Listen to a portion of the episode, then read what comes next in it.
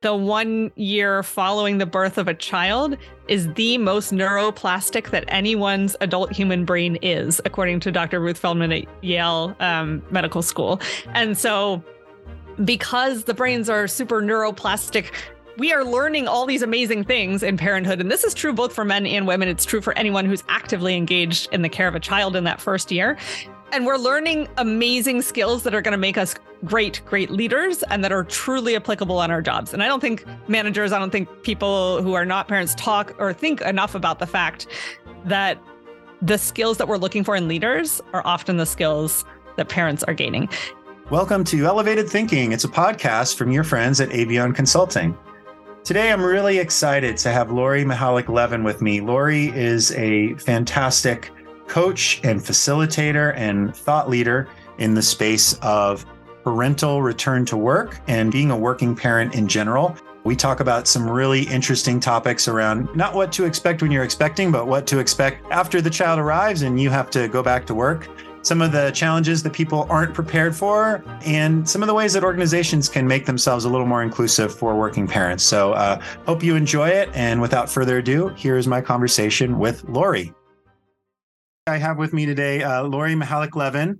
Lori runs an organization called Mindful Return, which supports uh, working parents in various ways, both the organizations where they work, helping them being more inclusive spaces for working parents, and working directly with working parents to help them with all of the different opportunities and challenges that people in those situations face. But uh, Lori, I would actually, you know, I, I hope I did it justice in the way I just described it, but I would love to pass it over to you for a minute and just kind of tell us a little bit about Mindful Return and the work that you do.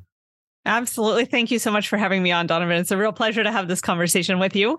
And I think you did it perfect justice. Um, we are absolutely here to support working parents on their journey, whether it's right after they're transitioning or as they transition back to work after parental leave, or as they're in the thick of toddlerhood and early elementary years, et cetera.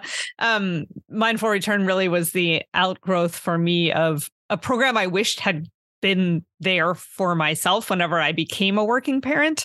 Um, I often note that the wheels came off in our household, Donovan, whenever mm-hmm. I went back to work full time after having our two boys. And I'm certain that I had some undiagnosed postpartum anxiety. And I just really fell apart in those early years. I looked around for resources that could help me with that transition. I did all the Googling, mm. go back to work after having baby, right? And found all sorts of snarky advice on the internet about the fact that I shouldn't put a photo of my children on my desk or I might leak on my shirt or any number of silly things that might happen. But that was not a thoughtful, helpful approach. And really, I set out to create a community that I wished had been there for me at a time when I was feeling really isolated. Yeah, I mean, it's it's obviously I I, I love the work that you do as a, uh, a, a working parent myself. I identify with it. Certainly, we all have our own angle on it as a as a man. It's a little different for me, but certainly mm-hmm. uh, something that uh, challenge has been a big challenge for me in my working life. And I know, you know, we've actually previously done work together at a former employer of mine, large law firm. That's how I got to know you. Um, mm-hmm. Can you give a, maybe just a little background? I'd love to hear a little more of your story. Maybe start a little before you became a parent. Yeah. So I think I had harbored a secret desire growing up to become a doctor and then the whole blood and guts thing and the math and science thing were mm. just not my speed and so i became a healthcare lawyer instead um, so still got to touch the healthcare and space um, i am still actually a Medicare reimbursement lawyer and nerd, although I practice law as my side gig now in about 10% of my work week. And before I became a working parent, I went to law school, I clerked for a year, I went and did big law for a couple of years. And then I went in house to the Association of American Medical Colleges, where I was doing healthcare policy work when my two boys came along. What were um so you you alluded to my words like a rude awakening maybe uh, when you when you became a working parent but what were some of the things that were the biggest challenges for you or maybe some of the things you weren't anticipating would be challenges that were yeah that's a great question i think a couple of things come to mind one everybody told me i wasn't going to sleep but i didn't fully understand hmm. the impact that was going to have on my mental health and i didn't understand that one can have insomnia even while being dreadfully tired and waking up every couple of hours. And so I had a really hard bout with just not being able to sleep even whenever I was able because my sleep cycle was so disrupted. And that made for a really tough sort of first year of existing as a working parent because the sleep was so off. Um, the another thing that I wasn't fully appreciating was how much my and I know many many many other working parents confidence gets shaken. You know, mm. we're used to being successful professionals at the top of our game and high achieving and we get all the things. And then suddenly we're in a world where we don't know anything. We don't know which end is up. We don't know how to keep this like human being alive. Mm. and I, I hear echoed in a lot of the people that I work with this idea that well if I was gone for a couple of months maybe I'm not that actually uh, maybe I'm not that critical to my team after all. Maybe they don't need me. I don't know what my role is here. And I definitely experienced that. Um Another thing that I did not know about in New Parenthood was just how quickly the scene would change all the time. I didn't know the word sleep regression. Um, I didn't know, you know, that baby's brain sort of like burst into new activity and then everything you knew goes out the window suddenly. Um, so I think I was startled by the massive changes that happen so frequently. Yeah, I, I can identify with some of that. Certainly, um, for me, it was this feeling of I'm not being a good enough parent and I'm not doing enough at work, right? So it wasn't so mm-hmm. much the idea that one has to suffer for the other. I felt that both things were suffering and I didn't know how to reconcile that. I felt, well, I'm I'm dropping the ball at work because maybe I'm not sleeping, supporting my wife in various ways with her journey with it. And I felt like I wasn't living up to the expectations mostly I had set for myself about being a dad. So for me, I, I really struggled with quite a bit of I guess, imposter syndrome on both fronts. And that, that was sort of surprising for me. Yeah, that's very common. And I mean, we've heard that adage that society expects us to work like we don't have children and to parent like we don't have a job. And I think that is very true in many instances. And it's the narrative that we tell ourselves. Um, I also, you know, I had one woman I was working with who said, I feel like I'm only doing 75% at work and 75% at home. And her husband quipped back to her, Well, that's 150% right. of humaning. So I don't know how you're doing that.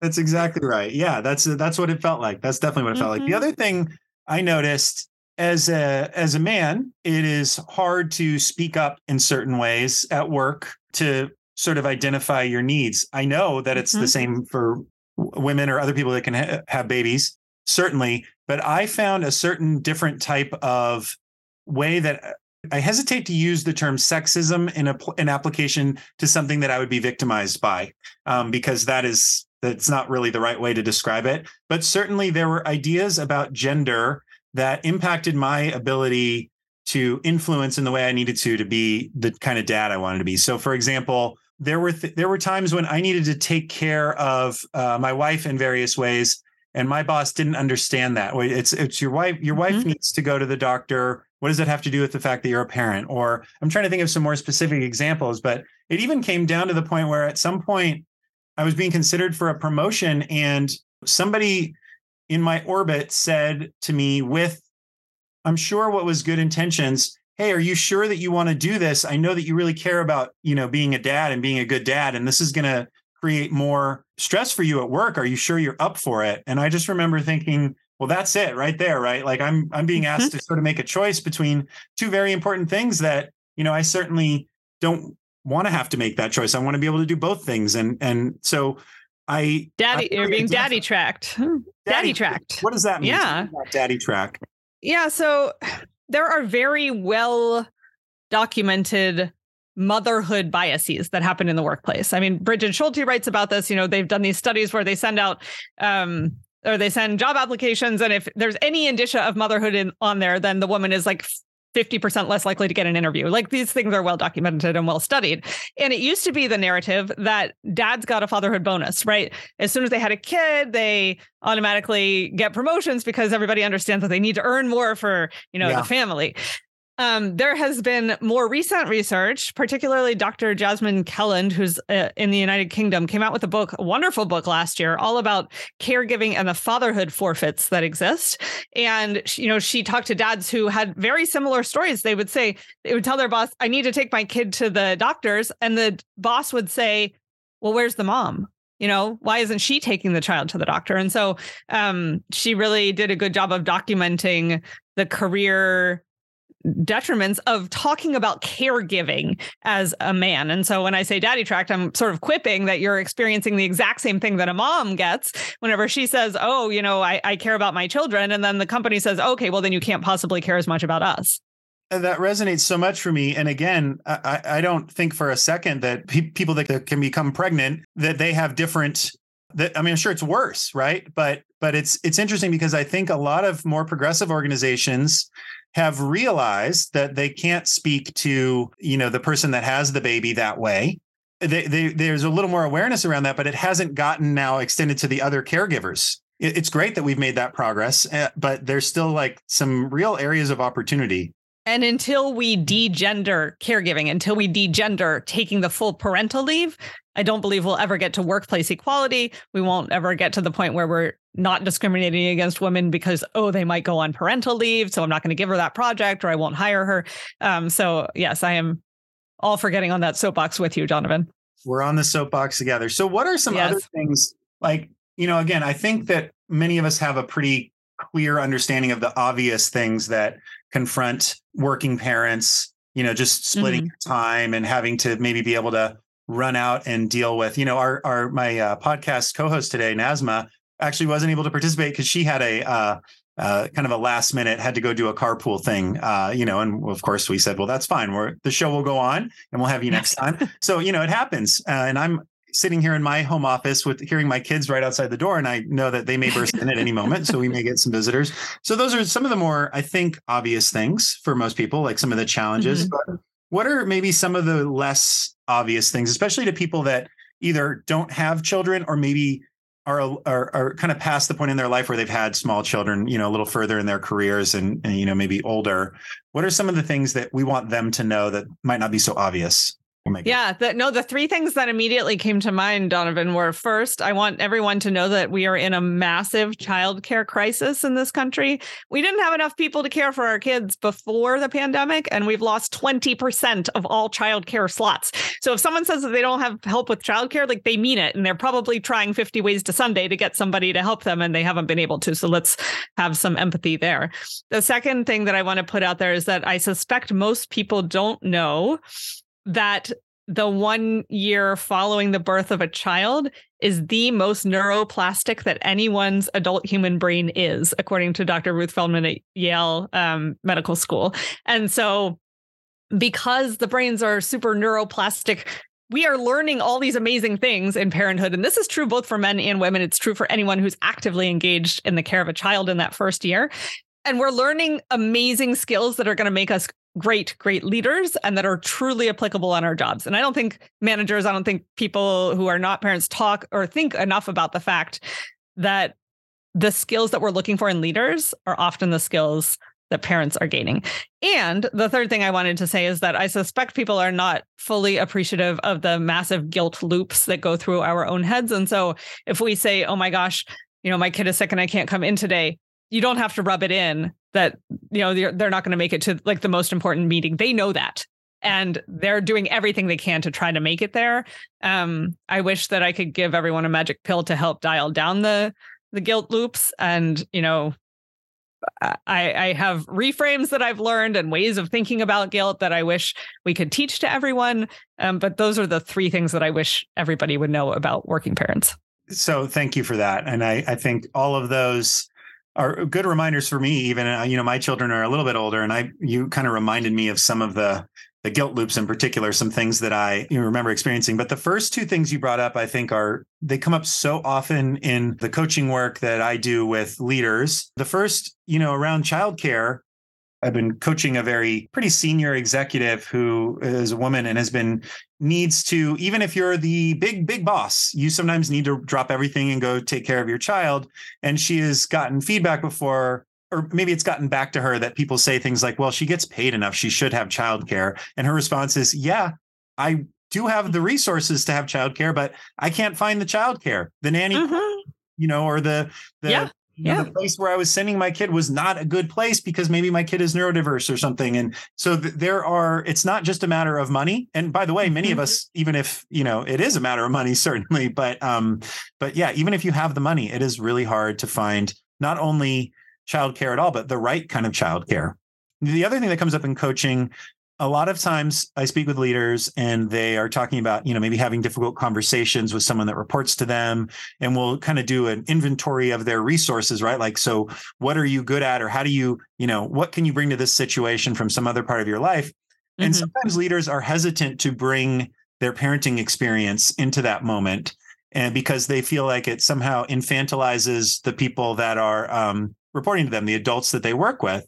And I try to reframe them and say, well, think of it less as infantilizing uh, the people you work with and think of it more as you're being a good parent because you're treating your children with the same sort of relationship tools and respect that you would treat an adult, of course, in an mm-hmm. appropriate mm-hmm. way. But so I do think that leaders should um, mine all of the skills that they develop from being parents and use it in how they manage people. And there's nothing wrong with that. That's very basic human psychology relationship skills.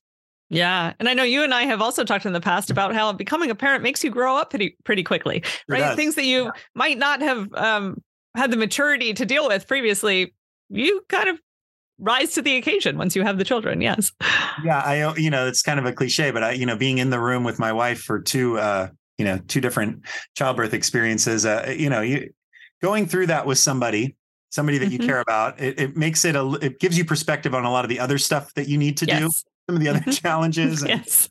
things and you know it, it, definitely is a quick uh quick learning curve so Lori, what do you think uh, what, what would be your advice sort of to new parents or maybe even people that have been parents for a while that are struggling with it what do you have any advice for what they can do to sort of advocate for themselves yeah donovan i love that question and I, I have two thoughts on that first of all I want to go down the self advocacy route and just say, sit down and brainstorm what would make working parenthood work well for you and write it all down and get it all out there.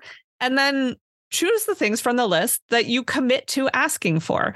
Um, I had a situation where a woman this was pre-pandemic so flexibility looked a little bit different but she wanted to change her work hours from like 8 to 4 instead of 9 to 5 so that she could do pickup drop off whatever and she was literally shaking in her shoes about asking her manager for this. And she went and had lunch with her manager before she went back from from leave and got it, mustered up the courage and asked. And the, the manager said, Oh my gosh, of course you can do that. What else do you want? I thought you were here to tell me you were quitting. And she had no idea of what else she wanted. So have your list, right? And and dare to ask because you don't know what you might be able to co-create. I co-created a 60% partnership at a law firm. I didn't, you mm-hmm. know, think that that was possible. It wasn't somebody something someone said to me, "Oh, you know, you can go apply for a partnership on a 60% schedule." That's not, you know, so dare to ask for those things. And then the other thing that I'd say when you're advocating for yourself is that there is safety in numbers at organizations and to the extent you can team up with other people who have similar concerns, join a working parent um, ERG or affinity group and like get other people together to raise issues up through the chain, uh, you'll be more successful if you have allies. I love both of those pieces of advice. I will say one of my favorite coaching questions is what did they say when you asked them about that? And often yeah. they kind of give you a blank stare and say, Oh, well, I haven't asked them. And then whatever the topic is. So those, I think that's great, uh, great advice. Yeah. yeah. So let's think about the other side of this for a second. I know that's a lot of the work that Mindful Return does, in addition to helping the parents uh, themselves, but helping mm-hmm. organizations create more inclusive atmospheres and, and, you know processes and things for um, for working parents. What do you think leaders and organizations should be focusing on to kind of make their workplaces more inclusive for people that are working parents? Great question. And sometimes I hear people say, gosh, I don't know, like it's sort of a lost cause. They're going to leave anyway. And I'd say, no, no, no, no, no. There are a hundred things you can do to help support the working parents in your organization. So just pick a few of them and take some baby steps and, and work on them and move forward. Um, I recently had an exercise where I grouped into six buckets the types of things that organizations can do. So I'm just going to put the six buckets out there and we can dig into any of them. But I think it's sort of just a nice, like, overview of the fruit basket of options that you have as an employer. So the first one is a general mindset of celebration of a life event and making sure that the leadership of your organization is speaking in that tone. So, mindset is one. Two are the policies that you have in place. Like, do you have ramp up and ramp down policies? Do you have ways of prorating hours if you're a billable organization? Do you have good paid leave? I mean, all that policy stuff. Um, communications. Do you have conversation guides in place between people who are going on leave and who are leaving? Um, how do you get the word out about organizations? I'll name that I was at an organization that did not communicate to me that it had backup care as a parental benefit until I was at the organization for 18 months. Mm. And I could have used it for 18 months, but there was no way of communicating with someone who had just been hired that this was available. And so, you know, how are you communicating the benefits that you do have? Um, for programs, what programs do you have in place to actually support? Is it coaching? Um, I mean, I run a program that puts people together into cohorts who are all going through this at the same phase and time? Do you have a working parent or a caregiver ERG? Um, can you support those organizations? Do you have lactation support? The fifth piece is community and connection. Sorry, that's the the ERGs, et cetera, and mentoring. Um, I was involved with a new parent mentoring program, for example, where someone who had recently gone on leave was paired with someone who you know was now on leave and the organization actually put calendar items on like reach out to new parent now right so you can really facilitate that conversation um, and then the last piece number six i think i've got all my counting off but number six is data collection you can collect data. You can know your own numbers. Do you know how many people have taken leave? Do you know how many weeks of leave on average your moms take? Do you know how many weeks of leave on average your dads take? And what does that look like over time? Has it dro- dropped? Has it gone up? Does it look different across different departments or different practice groups in your organization? What's the utilization of the programs that you do offer? What's your retention rate of your parents at your organization? What percentage of your parents are getting promoted, not just sticking around? and remember the intersectional lens and remember to look at people through race and ethnicity and parenthood as well because sometimes the compilation of the multiple identities can um, result in stigmatization in an organization and so that's a lot no, that one can do but like it's a lot of um, pieces of things that people can sort of choose from Right. So it's not so much that, I mean, ideally, every organization is doing all of those things, but for yes. organizations that feel like there's nothing they can do, hoping to disabuse them of that notion, it sounds like. Exactly. Pick one thing and just go start doing it. Well, and you know what what was kind of uh, occurring to me as you were saying all of that is we should do all this because you know as organizations and leaders because um, it's the right thing to do and we're hopefully all humanists and things like that but and uh, there is a business outcome here right work as you said working parents become better leaders we know that. also, uh, we're in a place where there's a war for talent. You don't want to lose mm-hmm. good people. And just because they become a parent, in many ways, it makes them a better employee or it can. We don't want to lose them. So, you know, we do a lot of work at Avion around employee engagement. And we have a model that we think about. And the model has to do with how people think about their intrinsic motivations and how those show up at work. Hopefully, most professionals do that consciously early in their career, thinking about the ways in which, you know, what are the things that matter to them and how do those things show up at work. But when you become a parent, maybe those things change and it's a moment for us to sort of re-examine what's important and organization our organizations can help us do that. So, you know, when we think about engagement, there is the self identity is the first piece. How do you bring your whole self to work essentially? Mm-hmm. Well, your whole self is fundamentally changed changed when you're a parent. So that's a new analysis to make, right? we think about competency. So, are you learning new things? Are you developing the skills you have? And most importantly, are you using all of the skills that you have and bringing them into the workplace? And as we said, you're developing new skills as a parent. So, that's a new way to think through what engages you and what motivates you at work. The third piece has to do with autonomy. And I think that might be the most obvious way that becoming a new parent, sort of, you have to change that analysis you make for yourself. Autonomy means something totally different when you have new responsibilities and you're actually in many ways not autonomous at home. You have you have another little person there that you have to bend to their beck and call. And so autonomy becomes something you need to re-engage on. And then i think the fourth piece of the puzzle with employee engagement uh, tends to be around community and feeling mm-hmm. connect relatedness to the people you work with finding those other parents finding other people that are considering becoming parents and being a mentor to them in that mm-hmm. capacity, I think can be really interesting. So I think organizations should be supporting in any way they can their employees to kind of re-litigate those conversations they have with themselves. Um, and I mm-hmm. think you know, a big part of keeping people engaged now that their life has fundamentally shifted and it's almost like well i'm in many ways a new person because i had a kid uh, yeah and and we've seen donovan that when people feel supported through this transition process and they feel like the employer was cheering them on and giving them tools and resources they're extremely engaged and loyal um, after that event. And so everything that you were saying about engagement or you know things that can be achieved through supportive programs for new parents as they're going through that like one year to two year transition period. I also would w- want to point out for employers that the return to work is not an event. It yeah. is a whole process. It is not like, oh, one week, okay, fine, they're back in the saddle. Like for me, it definitely took until each of my kids was around a year old until I felt like I was in a bit of a groove again.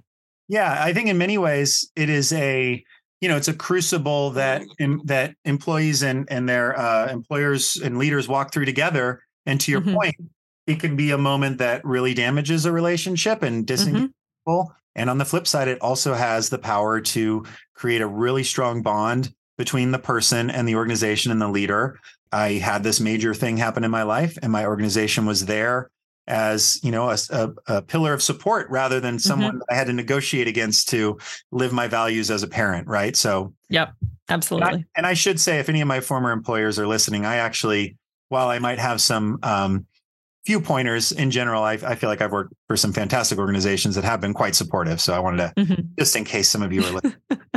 I do I do appreciate uh, the support that I was given as a working dad little fun piece here, Lori. I wanted to ask you, you know, I mentioned that it happens naturally when you're in a workplace and you're a parent and other people know are considering having children. They may pull you aside and ask you, you know, what is your advice or what do you think or should I do this? Mm-hmm.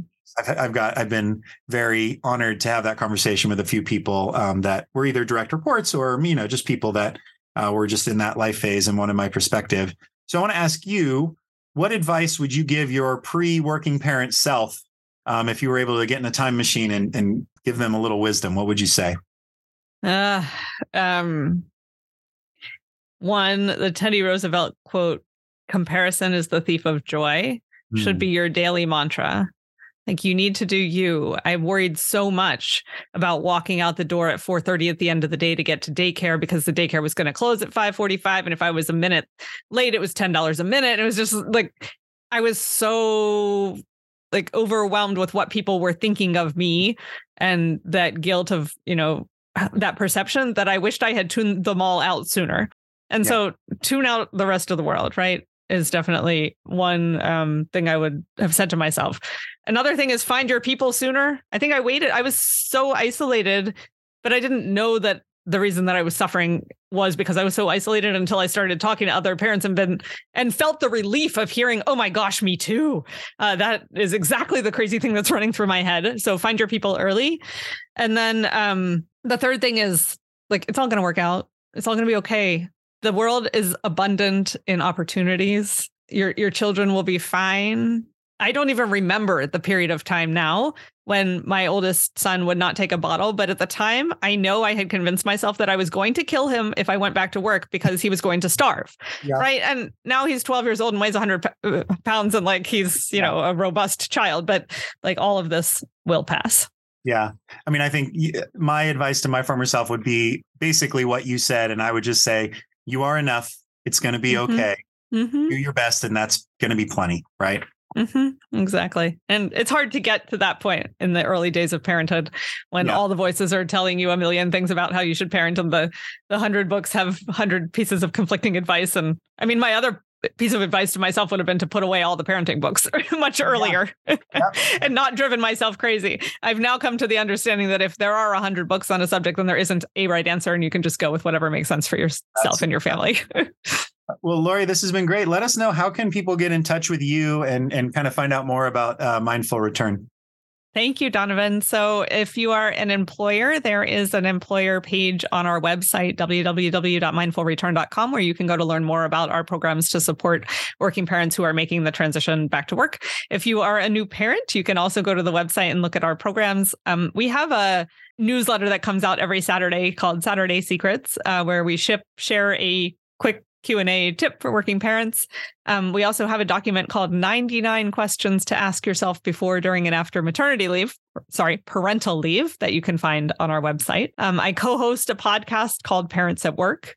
I do a Tuesday tip for working parents on Instagram and LinkedIn. Uh, at Mindful Return is our handle. And last but not least, I wrote a book called Back to Work After Baby that you can find on Amazon and all the places that one finds books. You are a busy person. I, I, no, I, I don't use that word. You we don't like I don't busy. use that word. I do not use the word busy. I gave it up eight or nine years ago. Tell me why. Because it always made me feel one, stressed out, and two, it was like that badge of honor that I had to wear at the law firm. I'm busy. No, I'm busier. No, you're busier than me. I live a full life and I'm happy with all the things that are in it. And this is why I love talking to you. Thank you. I'm going to try to remove busy from my uh my vocabulary if I can. Thank you so much for your time. I really I learned some stuff from you. I hope the people listening did as well. And um, you know, just I really appreciate you spending a little time with us. Thank you for having me on. It's been a pleasure to have this conversation. And that's it for Elevated Thinking. I've got a special guest to help me record this outro. You want to say hello? Hello. And what's your name? Um, Mr. Pickle? Yeah, this is my son Vaughn, aka Mr. Pickles, and he wants you to know that if you want to reach Lori, you can get in touch with her at mindfulreturn.com. And if you want to reach us, you can come on over to avionconsulting.com or shoot us an email at info at avionconsulting.com. We'd love to hear from you. If you've got a suggestion for a future podcast episode, feel free to come drop us a line. All right, that's it for today, Vaughn. Rubber anything- ducky! Rubber ducky. All right, Vaughn. Uh, so thanks for listening. We'll see you next time.